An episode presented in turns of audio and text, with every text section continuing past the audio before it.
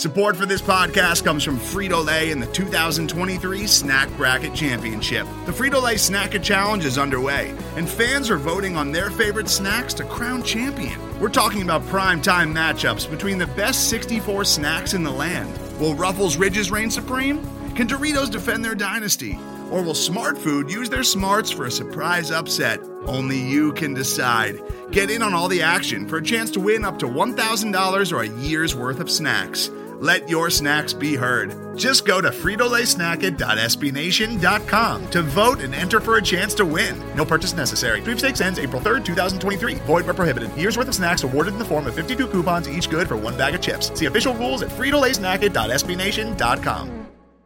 Subscribe to the SB Nation NFL show to make sure you don't miss conversations like this one. Mark Schofield joining us today to put a bow on the upcoming rookie quarterback class. So if your team just drafted a quarterback, or if you're jealous or worried about a team that drafted a quarterback, this is the show for you. Hell, we never know where these conversations are going to go. So even if your team has a quarterback, period, this show is for you, right, Mark?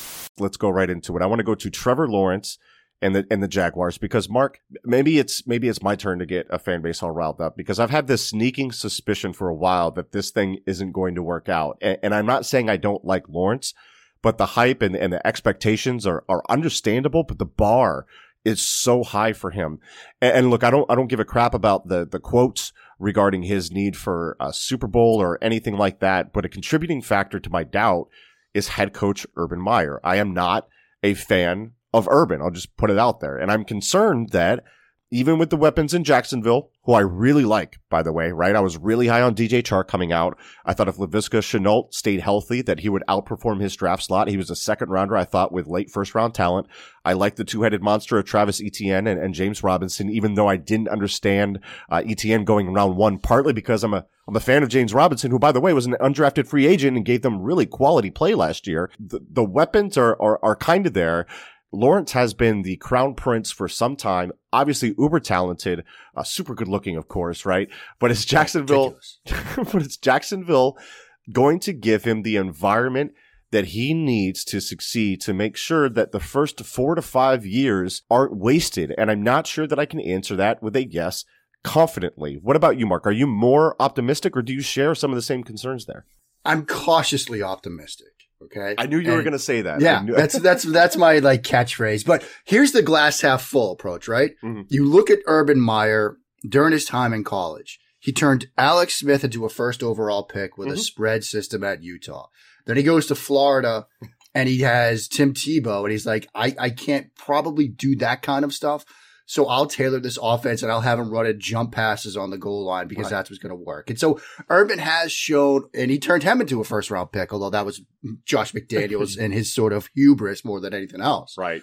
But I do think that that shows you that Urban Meyer is open to tailoring his offense to what his quarterback does well. And I think, look, if you work through Darren Bevell, you you read his playbook because I like Bevell. You know, yeah, he's he. There's some stuff in there that you can see. Yeah, this is very familiar what to what he was doing with Clemson. Yeah. A lot of vertical stuff, shot plays to the outside, some play action stuff, some get get him on the move a little bit because because Lawrence does throw well on the move. So I remember I, I, Bevell surprised me because I went to watch the Lions and I remember what the Lions offense was like, and this was a couple years ago when the Eagles were about to play them, and I was watching them and they're pushing the ball downfield with yeah. Matt Stafford. And I was like, this offense is actually really, really fun, regardless of whatever the results were. It's like they're aggressive, they're pushing it downfield. Uh, the Stafford is the right guy for that. Lawrence is probably the right guy for that too. And look, they have downfield threats, right? The they do have downfield threats, and and the, the, this whole notion, everybody losing their mind over Travis Etienne getting wide receiver reps. Like I think that's a smart thing because this is a matchup game. And look, if you've got a two back set with both Robinson and Etienne in there how do you treat Etienne? Mm. If hmm. you're a defense, do you treat him as a running back and play base against that? Okay, well, you know what's going to happen. He's going to flex outside to the slot. He's going to flex outside to the boundary. Now you get Travis Etienne, who, yeah, he ran a limited route tree at Clemson, a lot of flats, a lot of swings and things like that. But that would still potentially work against a linebacker, get him matched up in a favorable matchup. And now Lawrence has an easy read and throw and he doesn't have to think too much. And so I think that sort of outside of the box thinking is a good thing. And it also gives more evidence behind the idea that Urban Meyer is going to put Lawrence in a position to be successful. You can hear the rest of this conversation by subscribing to the SB Nation NFL show wherever you get your podcasts.